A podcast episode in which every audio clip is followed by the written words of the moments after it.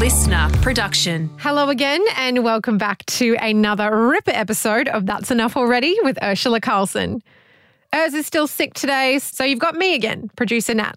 And this week, we're sharing an episode that's so funny, it deserved two. There's a heck of a lot more laughs to be had in this episode when Urs shares her recent encounter with the police and why Wil just can't use car horns correctly, and it absolutely shits him. So enjoy the finale. This is part two with Wil Anderson, but that's enough already. That's quite enough. just, just shut your mouth. I don't give a stuff.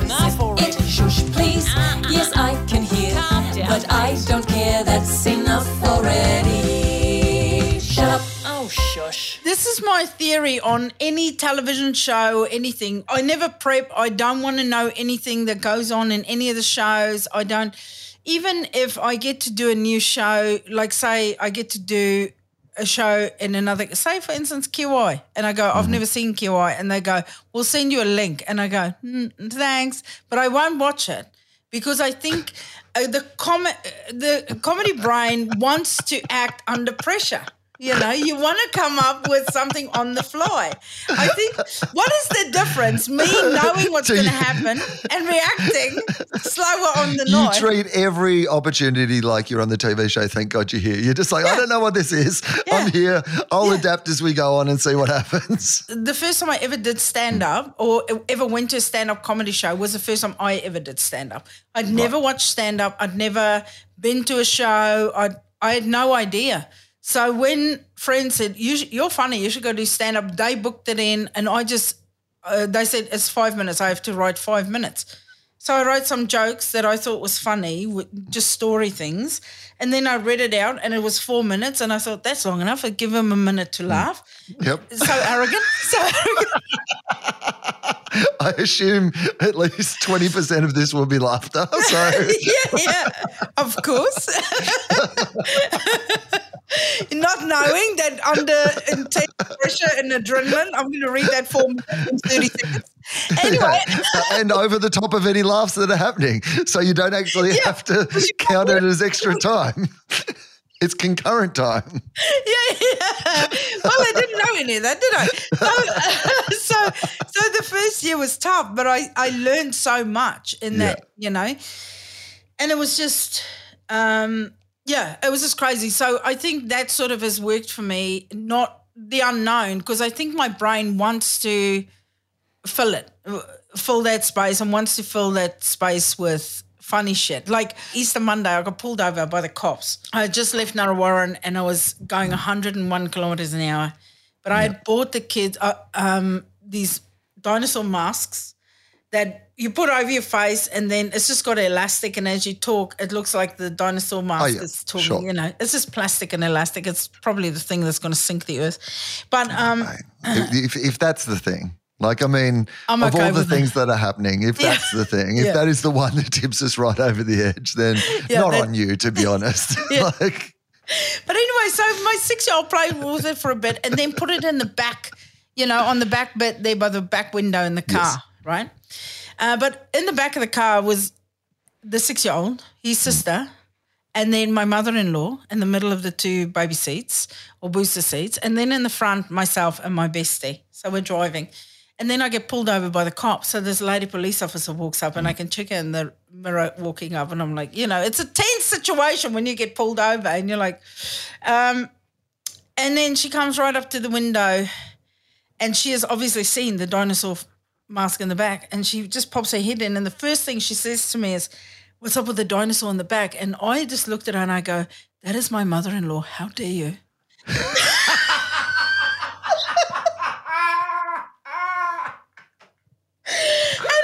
and I and my friend next to me, we fucking cack. Like we laughed so hard. The setup was so perfect because it was tense. So that kind of sums up where if you're in a pressure situation, you're gonna come up with funny shit. right. But also, if you look like George Carlin, Robin Williams, um, Jim Gaffigan, even Joan Rivers, if you look at their material, if you just had to read that in an essay, you go, okay, this is a fucking maniac that wrote some shit down. But Right. it's in the delivery, right? Like, it all comes down to the delivery and the chemistry between you and the audience. Yeah, you're right. It's meant to be about that idea that, you know, you, hopefully you connect with why I'm angry about this or why it's my Yeah. perspective. But do you ever have something that, despite how many times you've done it now, where you're like, this is definitely like hilarious and I find this hilarious, that doesn't translate? Do you ever have that moment still where it surprises you? Yes, hundred percent. I just hmm. did a thing about drag queens grooming children, hmm. and I'm like, drag queens don't groom; they stylize.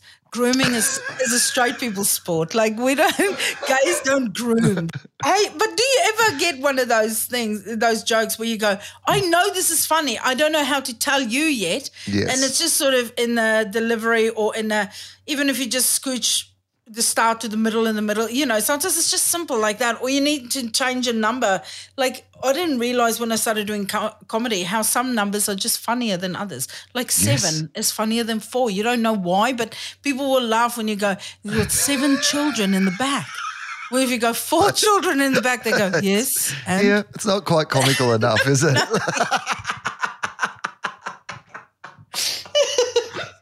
but that's one of my favorite things is also just like sometimes just finding that word or that one phrase to describe something that just unlocks it.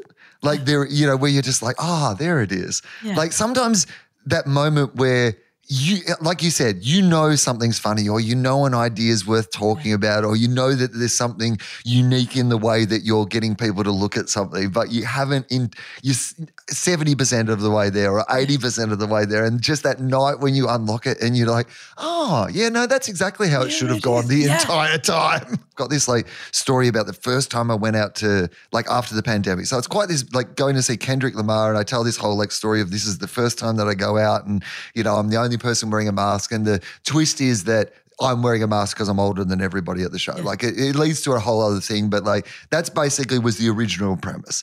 But there was this one line where I said that I lied to this like other woman who was like the next oldest person and told her that I had, you know, I'd brought my kids to the show. and now it's become like honestly three minutes about how well I treat my imaginary children. Like that's the bit now, which it was like the throwaway. And then you're just like, no, this is the bit that everyone is enjoying the most. I'm enjoying the most. Like these imaginary children and how well I treat them and the things I take them to and all Yeah. this. And then like the whole point of the bit, it's almost like a letdown when I actually get to what the point of the bit is after this like thing that just I was like, I, I don't know where it came from, but it's like my favorite bit in the show.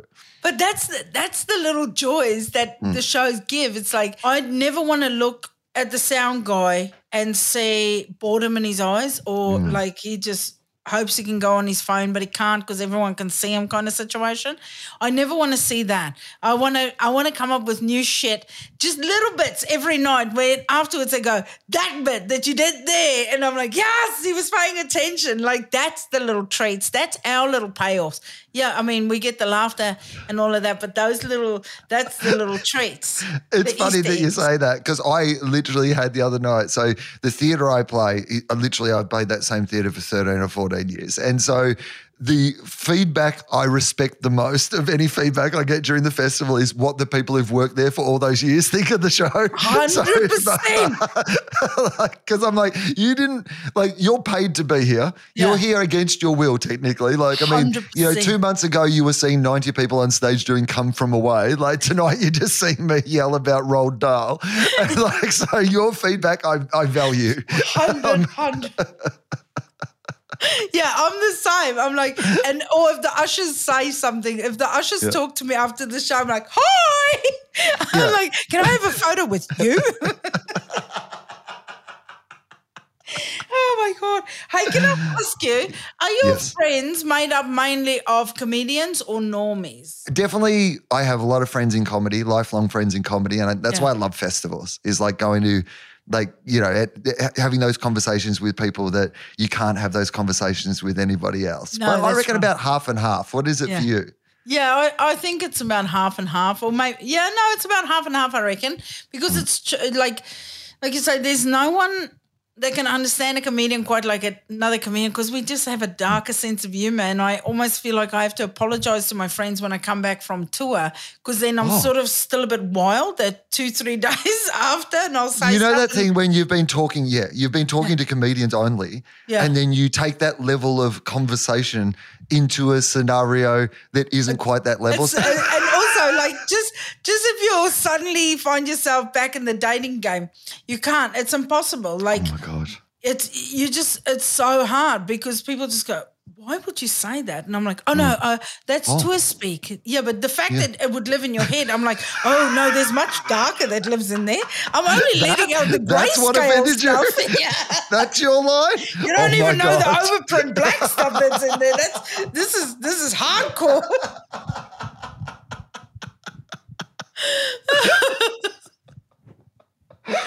oh my god Oh man, Hey, have I ever told you that Russell, that's on the Gruen with you? So for those playing, Russell Howcroft. yeah, that's playing the home game. Um, Wil, of course, is uh, host the Gruen transfer, um, and so Russell used to be my boss, like long before comedy, long before I started doing comedy. advertising. Yeah, he was the CEO of Y&R. And he would fly over occasionally to New Zealand and we'd all have to tidy up our desks and make sure the timesheets are done because Russell's coming, you know, and then we'd all go sit in the in the lunchroom bar area, everyone with a Heineken, drink slowly, you're not fucking getting pissed while Russell's here. And we'll all just be sipping our Heinekens and he'd come in and do like a little motivational speech, basically the equivalent of him climbing Everest. And then we're all like, as soon as he leaves, like, oh, thank fuck he's gone. And then we get on the piss. But yeah, he would come. He would come once a month, I reckon. That's so funny. I mean, the advertising industry does seem like one of those ones, though, from the conversations I hear backstage where.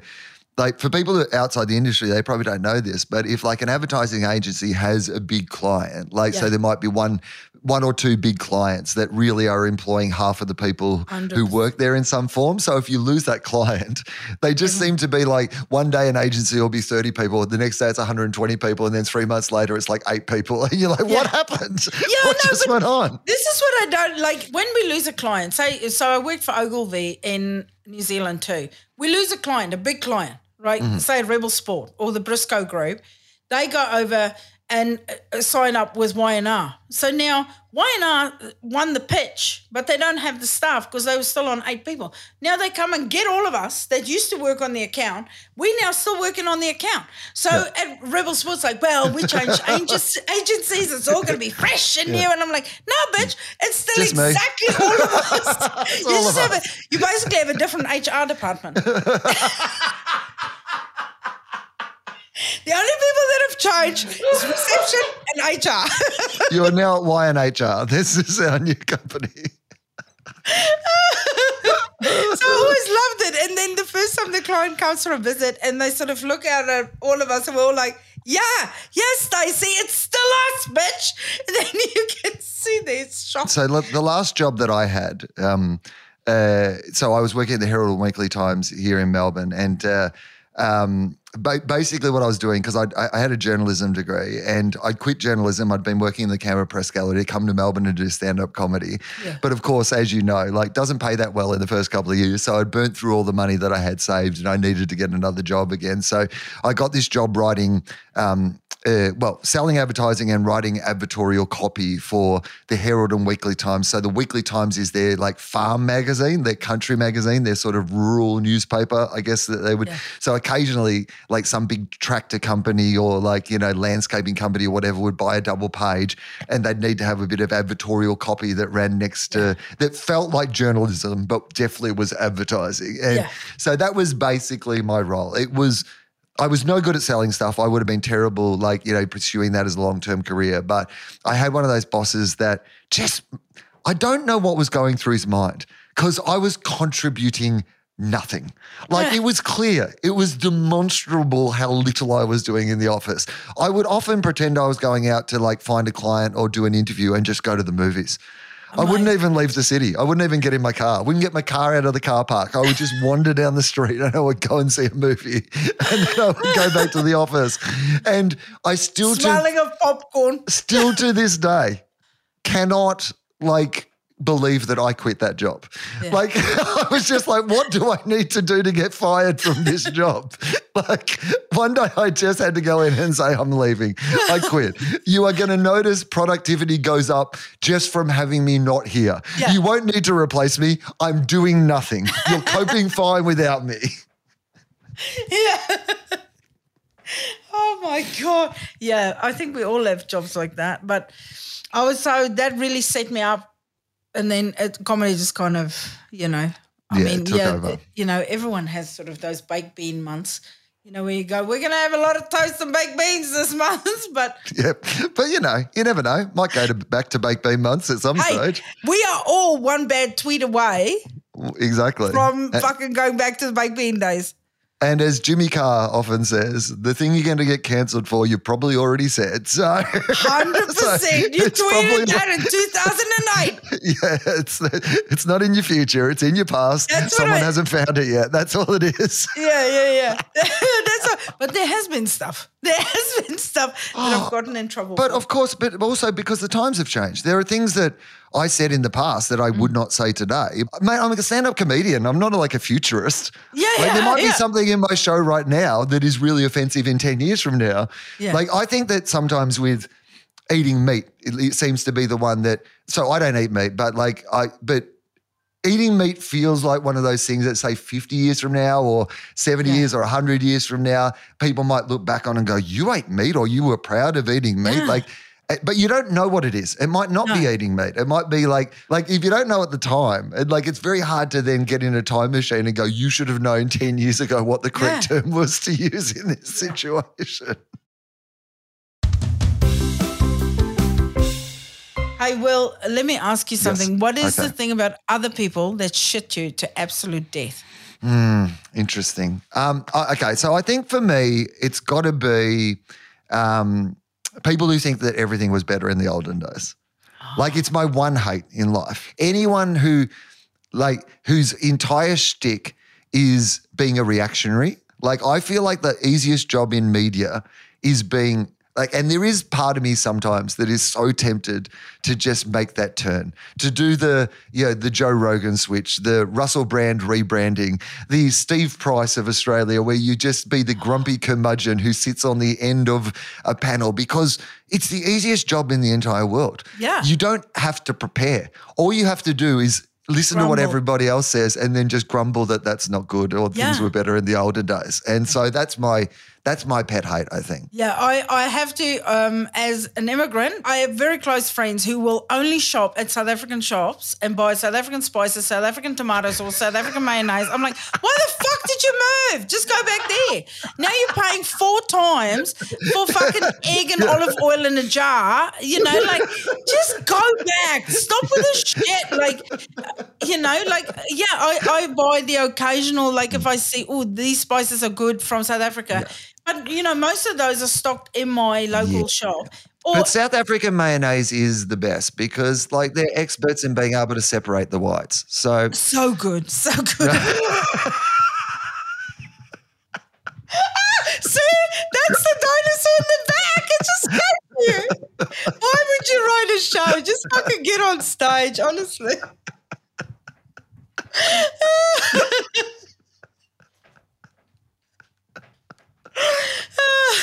yeah, it never. It almost always splits with us. you can always see the big divide between the oil. and the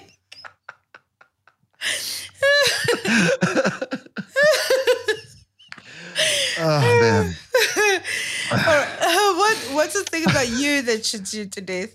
Uh, I uh, am a, re- uh, like this. So uh, I'm a reluctant horn user. So we were talking about driving Yeah. earlier, and I, I think that I'd love to be able to assert myself more in traffic situations, but I doubt my own like I, I feel like the horn is too open to interpretation.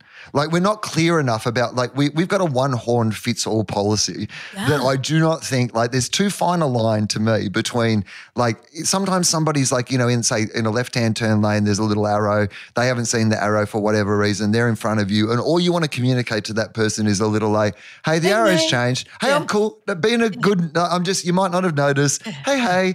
And every time I try to use the horn it always comes as off as like fuck you fuck you and Move, cunt! why we spend so much time teaching people how to drive and yet we spend none of that time on running us through how hard or soft to hit the horn Yeah. in that situation and Yeah. again it's like a bye-bye thing you know the bye-bye horn the little bye-bye like cannot master that every single person i've ever tried to say goodbye to in a car thinks that i've just driven off going fuck you or silent because I go too far one way or the other. The amount of times I've driven away from family trying to give them a bye bye wave and then just gone the other way and just tapped my horn, no noises come out, and I've just gone, that'll do. I'm out of here. that'll do. What do you drive? Uh, so uh, I, I, how's this? So I used to have a, um, a vintage car. I had a 1967 um, Ford Mustang. It was a beautiful car. It got stolen, Yeah. and um, I rang the police. True story. I rang the police and I said, "Hey, my car got stolen. What should I do?" And this is literally what the Australian policeman said to me. He said, "Mate." You're going to have to buy a new car. And I was like, is there not something between those two steps that the police get involved in? I was always under the impression that you might look for it or something. Do you want a description, some clues, anything, where it was?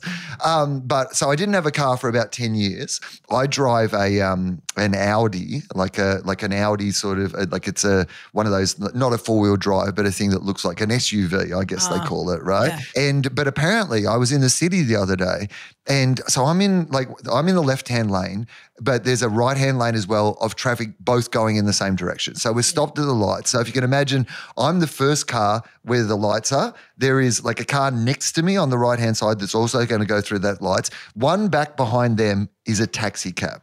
So this taxi cab in my rearview mirror, I can see this taxi cab trying to get my attention, and I'm thinking, oh, maybe my tire's flat or something, you know. Like so, I wind down my window, and he has wound down the passenger side window so that he can shout at me through the window to my car, and he shouts this at me. He goes, "People who drive your car are the worst drivers on the road." Like. So just a, just a random piece of feedback from this. Ta- I hadn't done anything to cut him off. I was. It was slightly undermined by the fact that I was eating a chocolate paddle pop at the same time. When I, like, it did undermine my, my. I wanted to like, but I had my paddle pop, so I couldn't really get angry. Well, so you can't get too aggressive when you have a paddle pop. But it undermines any authority you might have in that situation is the fact that you have to put down your paddle pop to make a point. But like the I, I hadn't cut him off. I hadn't done anything. The fact that he literally had just identified my car. Apparently, other people who drive the same car are not good drivers. But the greatest irony of this story is that he had distracted me so much. The lights changed and I missed the lights. Which and then he just looks at me like, I told you. And I was like, Not I told you. That's entrapment. This is on you. You made me do this. I was ready to go. And now I've got someone beeping fuck you behind me. Maybe it's polite, but I can't tell. That can't sit you up. maybe I am. A, a, a, well, of course I am a dickhead. Like I'm a professional dickhead. Like, uh, so you, you might be right, but the idea that you could have a hundred percent strike rate with any demographic of Yeah. people, like, I mean, I think if. Like if only dickheads bought Audis or all dickheads bought Audis, then you, as someone who's worked in advertising, they would be super aware of that. Like Yeah. you'd be in a meeting, they'd be like, "We've done some research, we've identified we've got a hundred percent strike rate with dickheads. All our advertising is now going to go entirely to dickheads. like, Yeah. you know, Yeah. why are we We're gonna wasting, why are we wasting time advertising to people who aren't dickheads when it's only Yeah. dickheads who buy our car? yeah, let's just start a magazine. Dickheads Yeah. are us, and just Right. advertise to them. Full, full up. of other dickhead stuff and put a few Audi ads in. Yeah, Perfect. Job some done. In there. What else do dickheads like? Yeah, we can fill this full of it. margarine.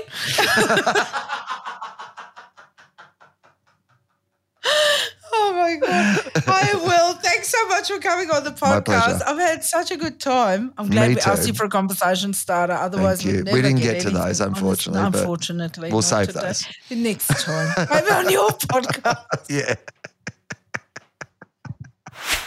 And that's a wrap for this week's double episode with Wil Anderson.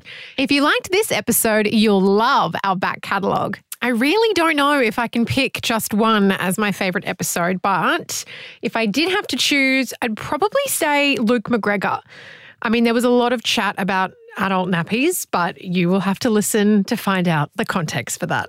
Or the episode with Sarah Millican is iconic. Urzila shares a story about her, a plane, and a pair of underwear. Just head to wherever you get your podcasts and search That's Enough Already. But we'll catch you next Monday for a fresh new episode. See ya. Thanks for listening to this episode of That's Enough Already, hosted by me, Urzila Carlson, and produced by Natalie Turner. Supervising producer was Nic McClure, and special thanks to Ella Leaf and Beck Sutherland. Couldn't do it without you, gals. If you like this podcast, remember to subscribe, share it with all of your friends, tell your mum, tell your sister. Don't tell that annoying brother of yours, you know. But definitely share it with a friend.